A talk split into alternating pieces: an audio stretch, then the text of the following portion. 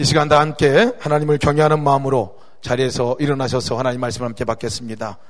오늘 우리에게 주시는 하나님 말씀은 히브리서 4장 12절에서 16절 말씀입니다.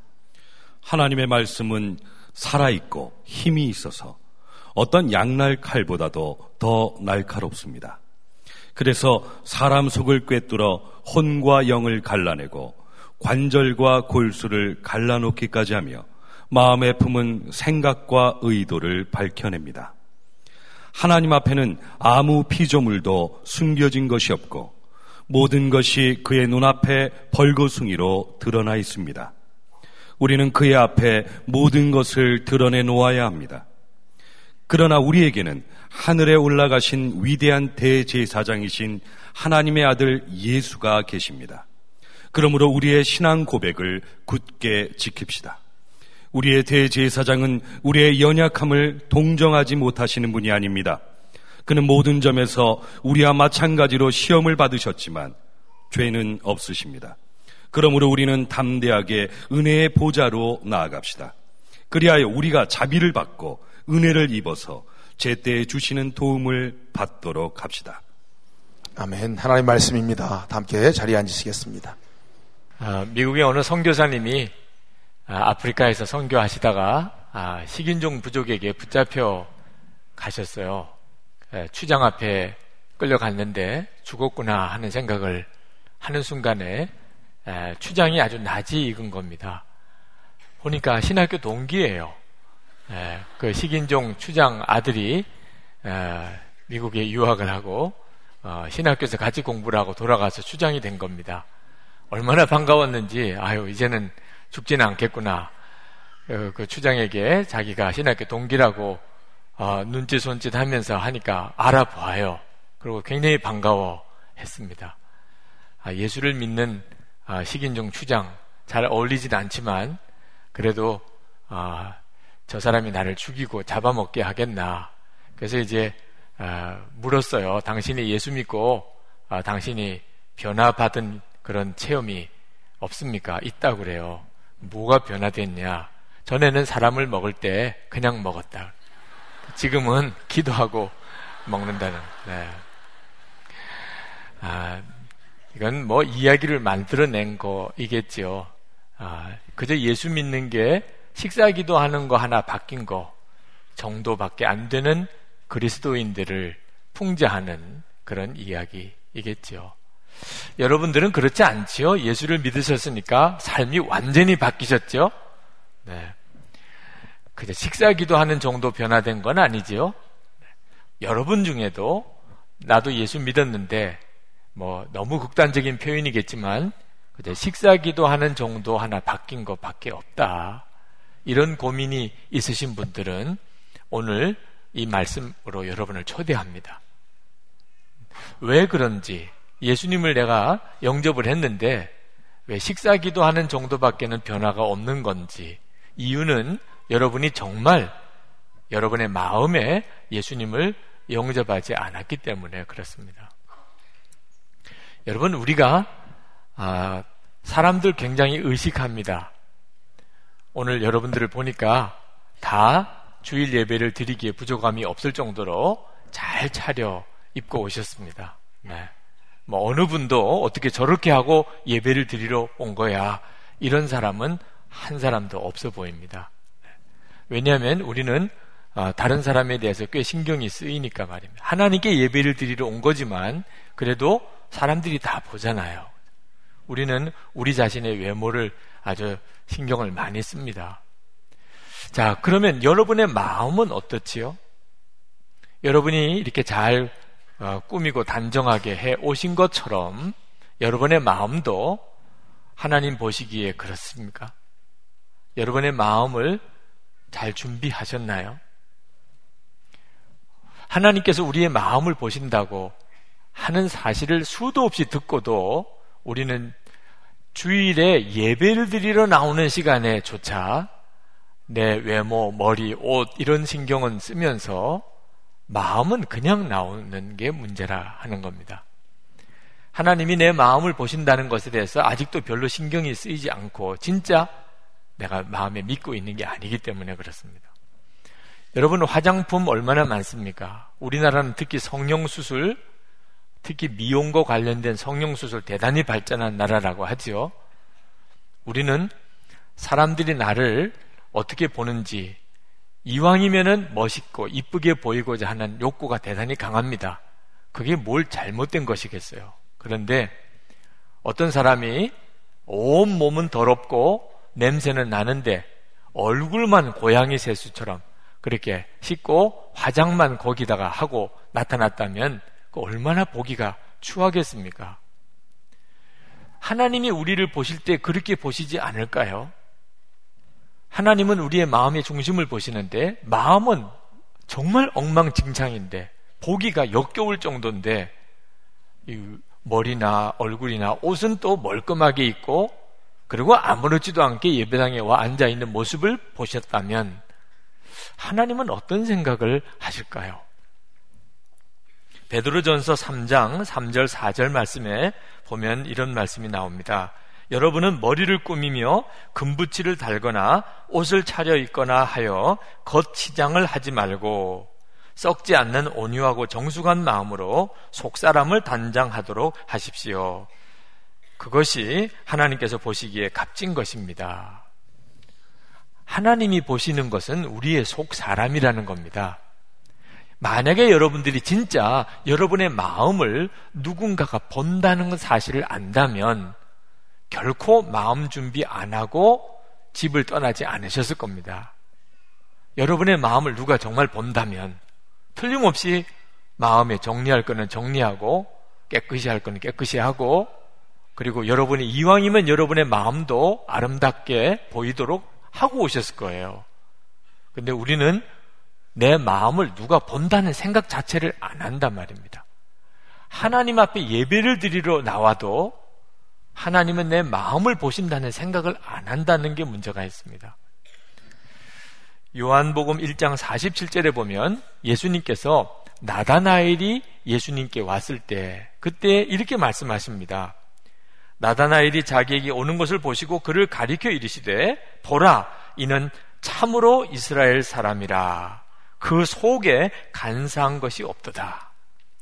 예수님은 나다나엘이 참 이스라엘 사람이라고 이렇게 말씀하시면서 칭찬하셨습니다. 이유는 예수님은 사람의 속을 보실 거예요. 나다나엘의 속에 간사한 게 없었다. 이중적이지 않다. 그래서 예수님이 그렇게 마음에 들어 하셨다는 거죠. 아, 나다나엘만 그러시겠습니까? 우리도 똑같죠. 우리에게도 똑같이 그리 하십니다. 여러분의 마음이 어떠실 것 같습니까? 오늘 생각도 못하고 오셨다가 지금에서야 난 마음 생각은 전에 생각 안 했는데 오늘 하나님께 나오면서도 마음 준비 못 했는데 이렇게 생각되시는 분의 마음은 지금 어떤 모습일까요? 성경이 말해주고 있습니다. 예레미야 17장 9절 말씀에 만물보다 거짓되고 심히 부패한 것은 마음이라 누가 능히 이를 알리요. 여러분이 지금까지 본 것 중에 가장 더럽고 추악한 것 그보다 여러분의 마음이 더 더럽다고 그 말입니다. 여러분의 마음이 그런 마음을 가지고 옷만 멀끔하게 입고 오면 뭐합니까? 그런데 예레미야 선지자는 이걸 사람들이 모른다 그 말입니다. 자기 마음이 더러운 걸 알면 그나마도 좀 다듬기라도 할 텐데 부담스러운 마음이라도 가질 텐데 자기 마음이 더럽다는 자체를 사람들이 모른다 그 말입니다.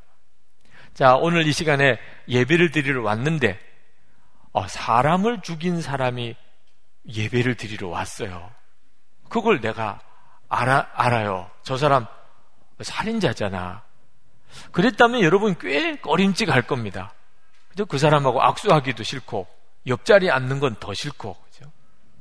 어떤 사람이 아주 품행이 안 좋아서 이, 이성 관계가 물란해요. 이런 사람을 여러분이 아는데 어떻게 저 사람이 예배를 드리러 왔을까? 그럴 때 여러분이 굉장히 불쾌한 마음이 들 겁니다. 사기꾼이 만약에 왔다면 여러분들이 아마 그 사람한테 굉장히 마음에 아주 싫은 마음이 들 겁니다. 그런데 여러분, 그런 마음이 든다는 것 자체가 무슨 뜻이죠? 나는 그렇지 않다 그런 뜻입니다. 나는 뭐 사람을 죽이거나 나는 뭐 간음을 하거나 나는 뭐 사기를 치거나 그런 사람이 아니라는 뜻이죠. 그러니까 그 사람이 싫은 거죠. 정말 몰라서 그런 거예요. 자기는 그런 죄 지은 게 없다고 생각하는 거. 자기 마음이 얼마나 더러운지 그 자체를 모른다 그 말입니다. 예수님이 무슨 말씀 하셨는지 한번 보실까요? 마태복음 5장 27절 말씀에 또 가늠하지 말라 하였다는 것을 너희가 들었으나 나는 너에게 이르노니 음욕을 품고 여자를 보는 자마다 마음에 이미 가늠하였느니라. 여러분, 예수님은 음욕을 마음에 품는 것, 그냥 그걸 가늠한 것과 같다고 말씀하셨단 말입니다. 아, 나는 저렇게 방탕하게 살지는 않았어. 여러분의 마음은 어떤가요? 여러분의 마음에 음란한 마음을 품은 적이 없었습니까? 같다는 거예요.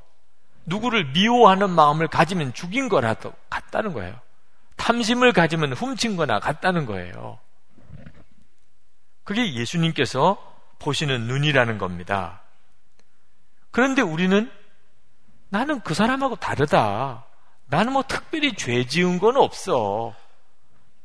요한 1서 1장 8절 말씀에 이렇게 말씀합니다. 만일 우리가 죄가 없다고 말하면 스스로 속이고 또 진리가 우리 속에 있지 아니할 것이요. 완전히 속고 산다는 거예요. 나는 뭐 특별히 죄 지은 거 없어. 뭐 내가 뭐 살인자야? 내가 뭐 도둑질했어? 내가 무슨 가늠한 것도 아닌데 완전히 속고 산다는 거예요. 왜? 자기 마음이 어떤지는 전혀 모르고 행동으로 지은 죄만 죄인 줄로 안다는 거죠. 여러분, 하나님이 보시는 눈은 우리가 이렇게 보는 것과 다릅니다. 하나님이 보시는 눈은 마음을 보세요. 마음을. 이 하나님이 나를 어떻게 보실까 하는 것은 말씀을 통해서 드러납니다. 말씀이 어떤 역할을 하는가? 우리 속에 있는 게 어떤 것인지를 다 들추어낸다는 거예요. 12절 말씀을 보실까요? 하나님의 말씀은 살아있고 힘이 있어서 어떤 양날 칼보다도 더 날카롭습니다. 그래서 사람 속을 꿰뚫어 혼과 영을 갈라내고 관절과 골수를 갈라놓기까지 하며 마음에 품은 생각과 의도를 밝혀냅니다. 13절에 하나님 앞에는 아무 피조물도 숨겨진 것이 없고 모든 것이 그의 눈앞에 벌거숭이로 드러나 있습니다. 우리는 그의 앞에 모든 것을 드러내 놓아야 합니다. 하나님의 말씀이 우리가 실제로 어떤 사람인가를 들추어내는데 어떤 것을 들추어내느냐? 마음 속에 있는 거, 생각 속에 있는 것을 다 들추어낸다는 거. 왜? 그게 우리 자신이니까 하나님 보시기에. 하나님은 여러분이 행동으로 뭘 했느냐 하는 걸 보지 않고 여러분의 마음이 어떤가 하는 것을 보신단 말입니다. 여러분 예수님을 영접하신 거 참 대단한 일입니다. 왜 대단하시냐? 사람은 예수님을 마음에 영접하는 것을 싫어한다 말입니다. 예수님을 마음에 영접하는 것을 사람들이 다 싫어해요. 그런데 여러분은 예수님을 영접했으니 대단한 거죠. 로마서 1장 28절 상반절에 또한 그들이 마음에 하나님 두기를 싫어하며 여러분, 여러분의 집에 어떤 사람이 와서 같이 살라 그러면 솔직히 싫으시죠? 네.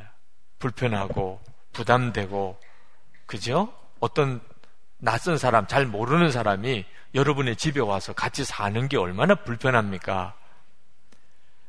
예수님이 여러분 마음에 오셔서 사시는 것은 어떠십니까?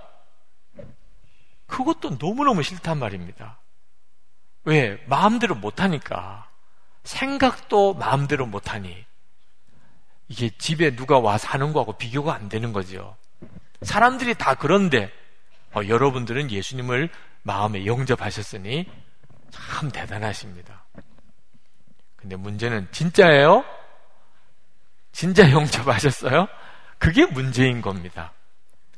영성일기를 쓰면서 다들 참 난감한 것이 처음 영성일기를 쓰실 때 난감한 것이 예수님을 24시간 생각하고 사는 게 그렇게 안 된다는 거예요. 그렇게 힘들다는 거예요. 아, 예수님을 마음에 영접했다면서 마음에 계신 예수님을 마음에 계시다는 말은 내 생각 속에 계시다는 거잖아요. 근데 그 예수님을 생각하는 게 힘들다면 영접한 게 맞냐 그 말입니다. 예수님을 마음에 영접했다. 말만 그렇게 하는 거지.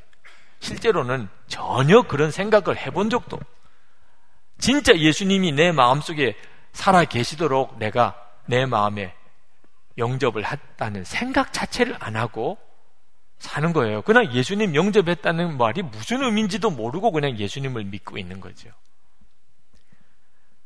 솔직히 싫은 거예요. 예수님이 내 마음속에 늘 계시다는 것 자체가 부담스러운 겁니다. 자, 이런 경우에는 어떻게 되지요?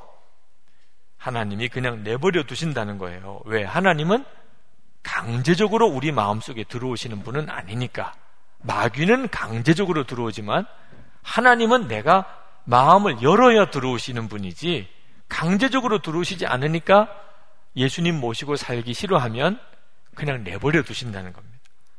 로마서 1장 28절 하반절에 하나님께서 그들을 그 상실한 마음대로 내버려 두사 합당하지 못한 일을 하게 하셨으니 그 어떻게 되었나요? 그렇게 되면 성경이 그 구체적인 예를 쭉 열거합니다. 29절부터 31절까지 곧 모든 불의, 추악, 탐욕, 악의가 가득한 자요, 시기, 살인, 분쟁, 사기, 악독이 가득한 자요, 수군수군 하는 자요, 비방하는 자요, 하나님께서 미워하시는 자요, 능욕하는 자요, 교만한 자요, 자랑하는 자요, 악을 도모하는 자요, 부모를 거역하는 자요, 우매한 자요, 배약하는 자요, 무정한 자요, 무자비한 자라.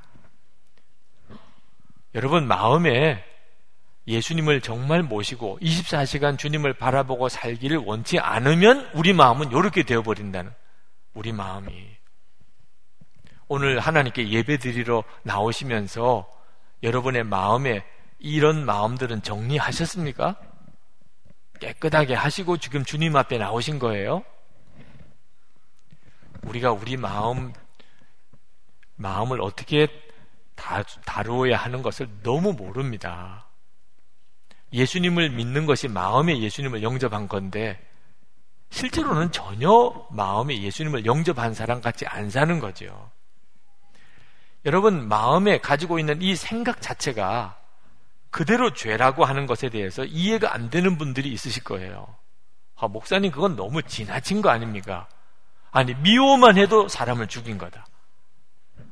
음욕을 품으면 바로 가늠한 것과 같다. 아니, 목사님, 어떻게 그렇게 말할 수 있습니까? 다르지요. 실제로 사람 죽인 거하고, 미워하는 거하고, 어떻게 그게 같을 수가 있습니까? 여러분, 진짜 마음을 잘 이해 못해서 그래요. 여러분의 마음이 어떤 곳이냐 하면 예수님과 여러분이 하나가 되는 곳입니다. 여러분이 마음에서. 그래서 우리가 예수님을 믿는 것을 예수님의 마음을 품는다고 하죠. 빌립보서 2장 5절에 너희 안에 이 마음을 품으라. 곧 그리스도 예수의 마음이니. 그래서 여러분의 마음은 예수님과 함께 지내는 집이에요. 그래서 성전이라고 하죠. 우리 몸을. 하나님의 성령이 우리 속에 계시니까. 그래서 예수님과 우리 사이의 관계를 결혼에다가 비유합니다. 예수님은 신랑이시고 우리는 신부고. 자, 그렇다면 여러분의 마음에 마귀가 주는 생각을 품으면 어떻게 되는 거지요? 자, 결혼한 남자가 아내가 있는데 집에 딴 여자를 데리고 들어오면 어떻게 되는 겁니까? 결혼한 여자가 남편이 있는데 집에 딴 남자를 들이면 이거 어떻게 되는 거지요? 어, 그런 건 괜찮, 괜찮습니까? 그런 걸 뭘 죄라고 말합니까? 이렇게 여러분 말하실 수 있어요? 이건 말도 안 되는 거지요? 그렇다면 여러분의 마음에 마귀가 주는 생각을 품으면 그건 괜찮은 겁니까? 어째서 예수님이 그 일을 그렇게 심각하게 생각하시는지를 아셔야 됩니다. 예수님을 영접한 하나님의 자녀들에게 있어서 마음에 마귀가 주는 생각을 품으면 그것이 우리 주님께 얼마나 심각한 건지를 여러분이 아셔야 된단 말입니다.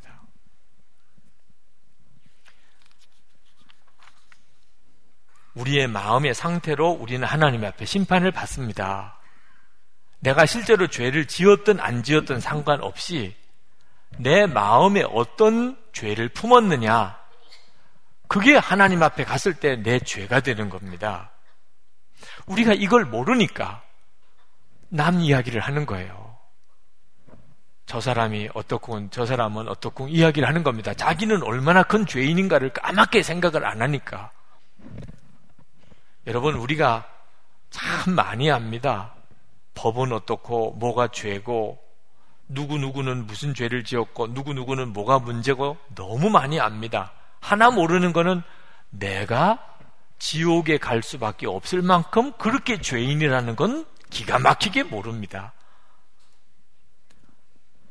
내가 마음속에 품은 것을 생각해 보면 그동안에 사람을 얼마나 많이 죽였으며 얼마나 많이 가늠했으며 얼마나 많이 도적질했으며 모르는 거죠. 그게. 내가 그런 죄인이라는 사실을 인정하지 않고 있으니까 예수님이 십자가에 죽으신 것에 대한 감격도 내 마음에 별로인 겁니다. 여러분, 예수님이 왜 십자가에 죽으셔야만 합니까? 우리가 지옥에 갈 수밖에 없는 죄인이니까 그런 거죠. 예수님이 얼마나 하나님께 이 잔이 내게서 지나가게 해달라고 기도했었습니까? 그래도 하나님이 허락하실 수 없었어요. 왜? 예수님이 십자가에 죽지 않으면 저나 여러분이나 지옥에 가지 않을 수가 없으니까. 예수님이 그래서 십자가에서 피 흘려 주심으로 저와 여러분이 깨끗이 여길을 받고 그리고 천국 갈 수 있는 그런 구원의 축복을 받은 거죠.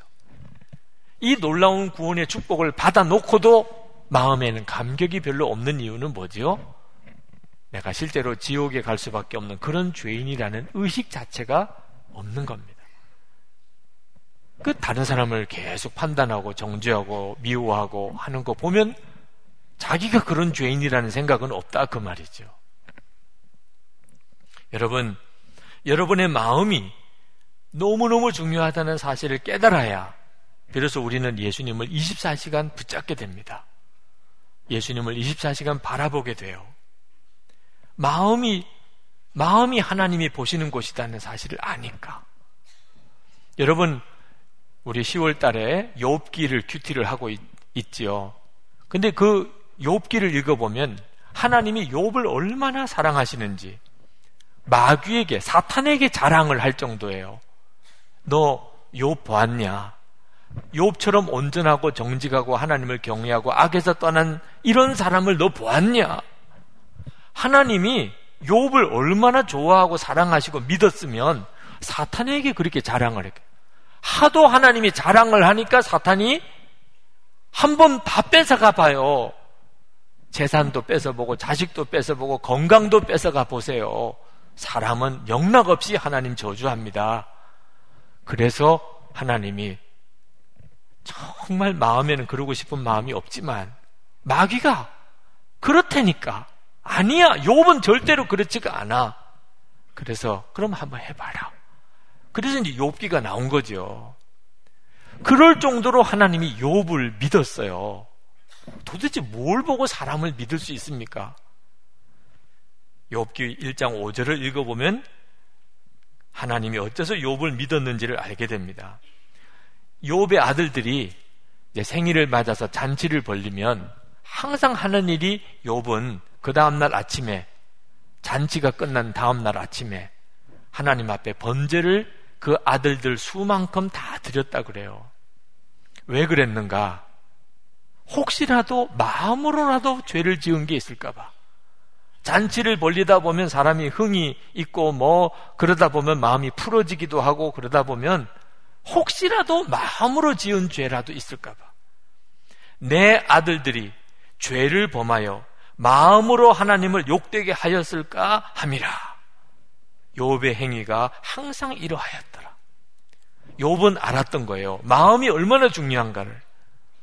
마음이 죄가 있으면 그는 죄인인 거예요.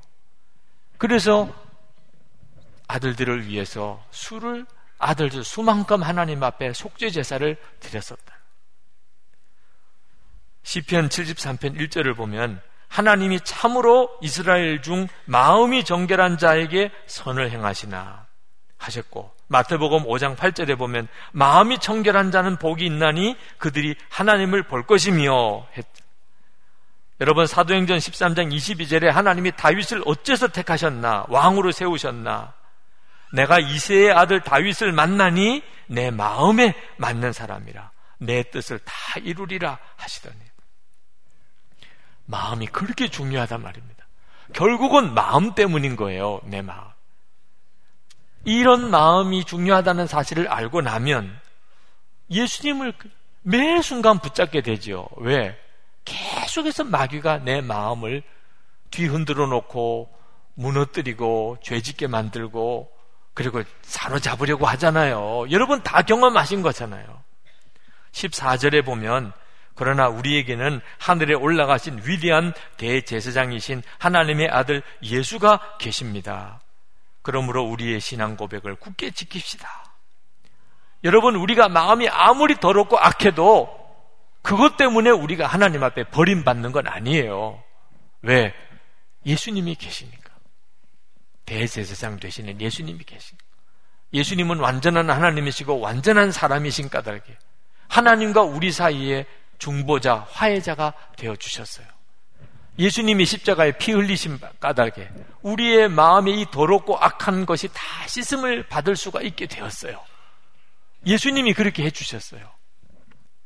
그런데 이제 그 예수님을 굳게 지키자는 거예요. 굳게 지키자.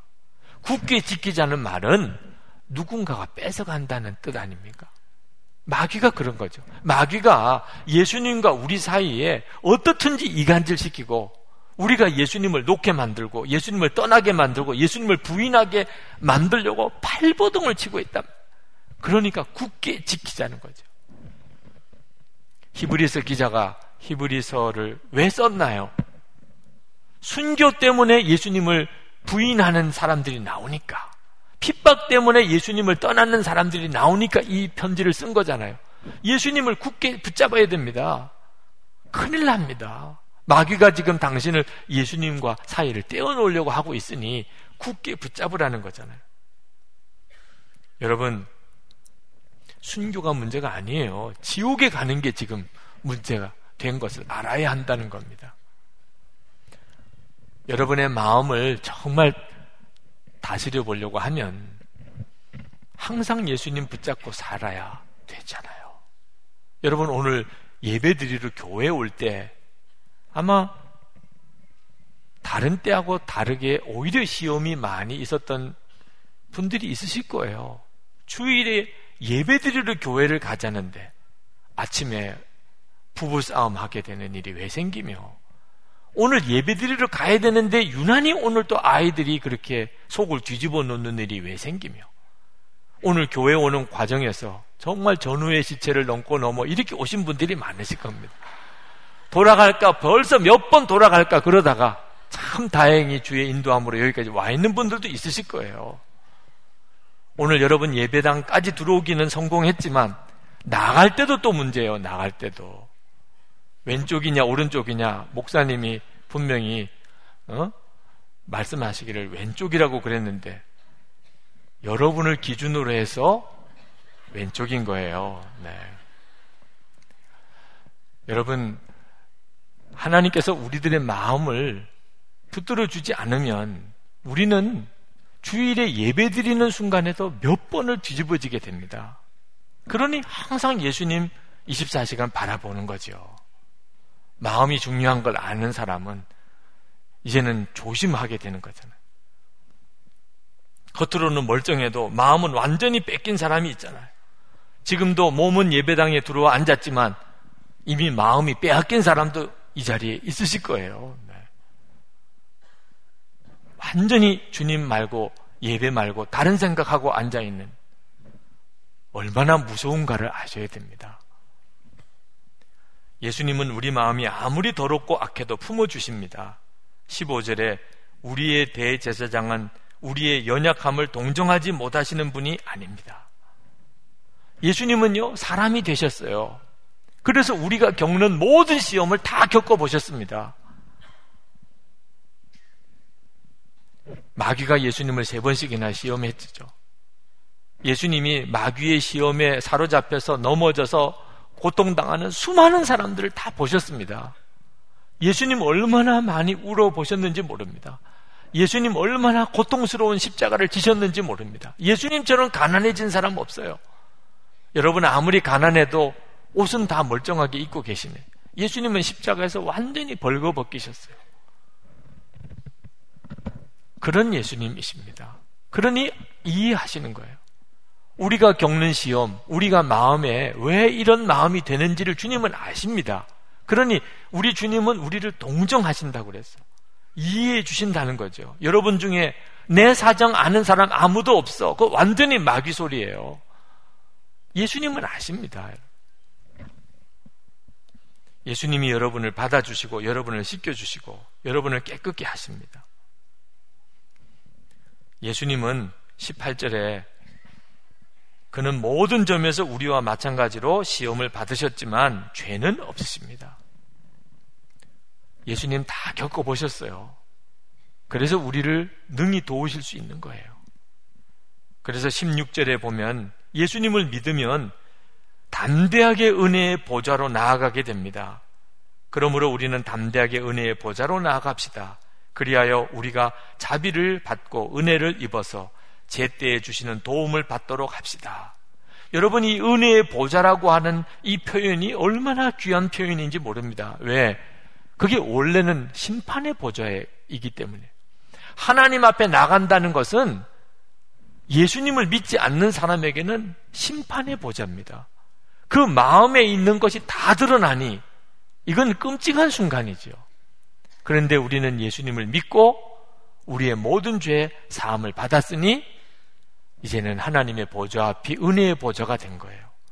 아버지가 되신 거죠. 여러분 구약 시대 때 대제사장이 있지만 그 대제사장도 지성소에 1년에 한 번 대속죄 제사를 드리려고 할 때 그는 감히 두려워서 지성소로 쉽게 들어가지 못했다고 그랬습니다. 전해지는 이야기에 의하면 뭐 다리에 끈을 매달고 허리에는 방울을 달고 그러고서야 들어가서 속죄소에서 제사를 집행을 했습니다.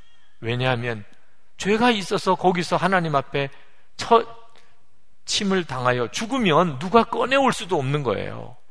그러니 딸랑딸랑딸랑 움직이는 소리가 들리면 살아있구나. 소리가 안 들리면 빨리 끄집어내야 되는 거죠. 죽은 시체니까. 이럴 정도인데 우리는 은혜의 보좌가 된 거예요. 하나님 보좌 앞이 이게 얼마나 놀라운 축복입니까? 예수를 믿고 그렇게 된 거죠. 그런데 여러분, 분명히 기억해야 될 것은 우리가 이렇게 예수님을 믿으면 우리의 모든 더럽고 악한 마음의 죄가 다 씻음을 받지만 이제부터 그 깨끗하게 씻어진 상태에서 살을 하고 그렇게 해준 거지. 다시 더럽게 되는 것을 생각하고 그렇게 해주신 게 아니라는 사실을 명심해야 합니다. 안타깝게도 많은 그리스도인들이 이 마음에 깨끗이 씻음을 받는 은혜를 계속 반복해도 되는 것인 줄로만 생각합니다. 주님, 제가 너무 마음이 더러워요. 정말 지난 한 주간 동안 너무 죄 짓고 살았어요. 그 있는 모습 그대로 왔어요. 용서해 주세요. 다 씻음을 받았어요. 그리고는 그 다음 주간에 또 그렇게 사는 거예요. 그 다음 주간에. 그리고 주일에 또 와서 주여 또 있는 그대로 왔어요. 용서해 주세요. 믿습니다. 그러고는 또 씻음을 받고 그 다음 주간에 또 그렇게 사는 거예요. 주일마다 예배 드리고 기도하는 거 보면 똑같은 패턴이에요. 또 죄 짓고 왔으니 또 씻어주시고 또 죄 짓고 왔으니 또 씻어주시고 여러분 그렇게 살라고 예수님이 십자가에 죽으셨나요? 우리가 그렇게 사는 게 그게 복음인가요? 여러분 그렇지가 않습니다. 예수님께서 우리를 그 더럽고 악한 마음의 죄에서 우리를 씻어 주셨다면 무슨 뜻이지요? 그런 마음으로 살지 말라 그런 뜻이지. 또 그렇게 되면 또 씻어 주시고 그렇게 되면 또 씻어 주시겠다고 하신 게 아니잖아요. 이제는 그런 마음으로 살지 말라 그런 말이잖아요. 베드로 후서 2장 20절부터 22절을 한번 같이 읽어 보십시다. 베드로 후서 2장 20절부터 22절입니다. 같이 읽습니다. 만일 그들이 우리 주 되신 구주 예수 그리스도를 알므로 세상의 더러움을 피한 후에 다시 그 중에 얽매이고 지면 그 나중 형편이 처음보다 더 심하리니 의의 도를 안 후에 받은 거룩한 명령을 저버리는 것보다 알지 못하는 것이 도리어 그들에게 나으니라 참된 속담에 이르기를 개가 그 토하였던 것에 돌아가고 돼지가 씻었다가 더러운 구덩이에 도로 누웠다 하는 말이 그들에게 응하였도다. 여러분 이렇게 사시면 안 됩니다. 또 죄짓고 와서 용서해 주세요. 또 죄짓고 와서 용서해 주세요. 여러분 이런 패턴으로 예수 믿고 사니 그러니 내가 예수 믿어도 뭐 거듭났다는 말을 못 하는 거예요. 그저 식사기도 하는 정도 바뀐 거지. 그렇다면 어떻게 마음을 깨끗하게 하고 살 수 있습니까? 어떻게 깨끗한 마음의 상태로 계속 살 수가 있습니까? 마음을 열어야 되는 거예요. 여러분이 예수를 믿으셨다는 말 자체가 마음을 열었다는 뜻입니다, 이젠. 예수님을 마음에 영접했으니까 마음을 안 열고서야 어떻게 영접을 하십니까? 예수님을 마음에 영접했다는 말은 이제는 내가 마음을 다 열고 산다는 뜻이에요. 하나님이 원하시는 것은 우리 마음입니다. 그런데 많은 성도들이 마음을 열고 살라고 그러면 목사님 어떻게 그렇게 하냐는 거예요. 마음을 열고 어떻게 두려워서 힘든데 어떻게 그렇게 하냐는 겁니다. 여러분, 이제는 제발 그런 소리 하지 마세요. 마음을 여는 게 힘들고 어렵다. 아, 예수님을 영접하셨다면 이미 마음을 연 거죠. 뭘 마음을 여는 게 힘들고 어려워요. 하나님은 이미 다 알고 계신데. 뭘, 뭘 닫아놓을 게 뭐 있어요? 하나님이 이미 뻔연히 다 보고 계신데. 13절 말씀을 다시 한번 봅시다. 하나님 앞에는 아무 피조물도 숨겨진 것이 없고 모든 것이 그의 눈앞에 벌거숭이처럼 드러나 있습니다. 이게 우리예요. 하나님 앞에 다 드러나 있다고 여러분 자신의 모습이 하나님 보시는 눈에는 여러분 마음을 열고 살면 삶이 바뀝니다. 마음이 바뀌니까 그래요. 마음이. 여러분 예수를 믿는 것은 숨기고 감추고 누르고 억누르고 꾸미고 이렇게 사는 게 아닙니다. 그거는 그냥 종교 생활이에요. 유교라든지 또는 뭐 이 유대교라든지 이런 율법주의 종교는 전부 다 속을 감추고 살아야 돼요. 겉으로라도 겉으로라도 깨끗하게 하여튼 속에 있는 더러운 거는 보이지 않게 사람들 앞에서는 하여튼 정결하게 바르게 사는 것처럼 이렇게 사는 거죠. 그러니까 항상 두려워요. 항상 왜 내 실체가 드러날까봐 내 실상이 사람들에게 밝혀질까봐 항상 조심스러운 겁니다. 예수님을 믿는 건 그렇게 사는 게 아니라는 거. 예수님을 믿는 것은 그냥 내 있는 것을 그대로 드러내는 거예요. 드러내는 거. 다 보라는 거예요. 왜? 보아야 예수님밖에 없으니 뭐. 내 마음 예수님 마음인데 사람들이 보면 볼수록 좋은 거죠.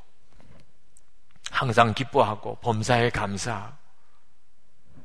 여러분 기독교가 다른 종교와 다른 것은 두 가지인데 하나는 나는 죽고 예수로 사는 십자가 복음이고 그게 예수 믿는 나는 죽고 예수로 사는 두 번째는 20, 예수님이 내 마음에 오신 거예요.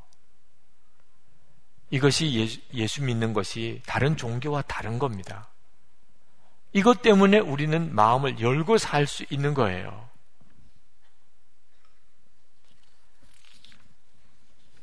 여러분, 예수님은 시험을 받았지만 죄는 짓지 않으셨다고 그랬어요. 그 예수님이 내 마음에 계세요. 시험은 받지만 죄는 짓지 않았다. 우리가 그렇게 살게 해주신다는 겁니다. 때를 따라 돕는 은혜를 주신다는 말씀이 그 말씀이에요.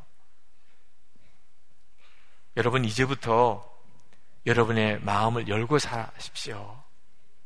영성일기를 쓰시게 해드리려고 하는 것이 그 까닭입니다. 마음을 열고 사는 거예요. 어느 사모님이 교인들과 함께 영성일기 나눔 방을 가지려고 할 때 굉장히 두려웠답니다. 어떻게 교인들과 내 속마음을 다 열고 살 수 있을까? 이렇게 쓰셨어요. 예수님의 사람 제자훈련 교재에서 나는 죽고 예수로 사는 사람은 더 이상 자신을 감추고 살지 말고 완전히 드러내고 살라는 구절이 생각이 납니다.